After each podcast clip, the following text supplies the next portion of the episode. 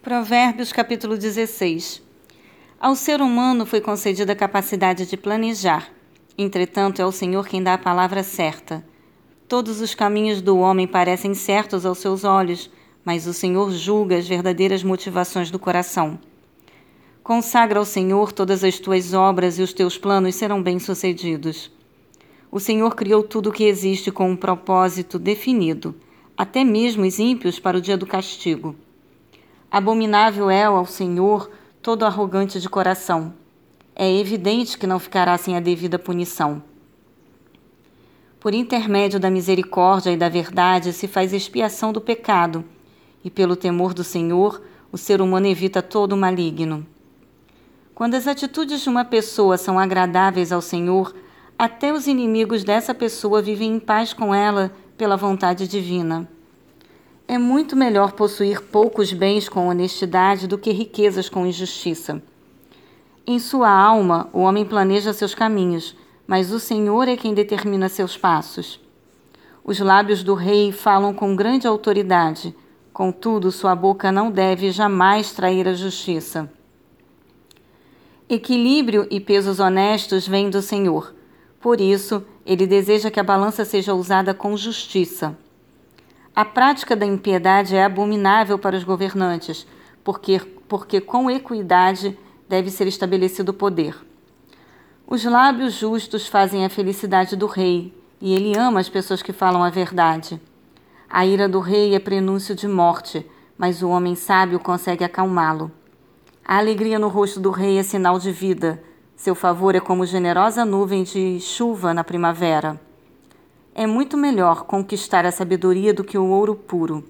É mais proveitoso obter o entendimento do que a prata mais valiosa. O caminho do justo evita o mal.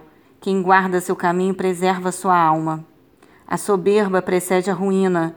O espírito arrogante vem antes da queda. Melhor é ter espírito humilde entre os oprimidos do que repartir um grande espólio com os arrogantes.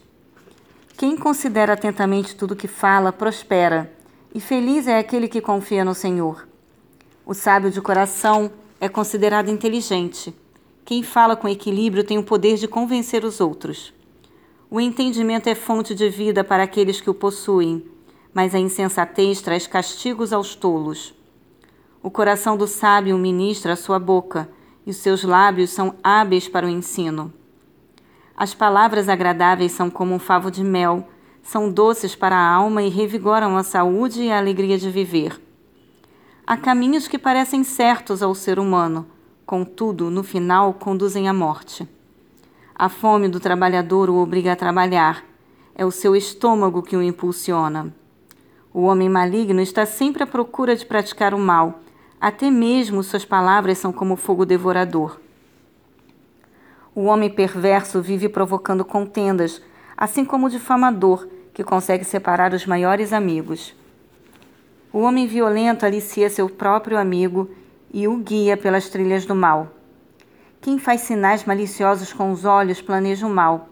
Quem franze os lábios já está a meio caminho da prática do que é ruim. O cabelo grisalho é uma coroa de experiência e esplendor que deve ser conquistada mediante uma vida justa. Muito melhor é o homem paciente que o guerreiro. Mais vale controlar as emoções e os ímpetos do que conquistar toda uma cidade. A sorte é lançada no colo, mas a decisão correta vem do Senhor.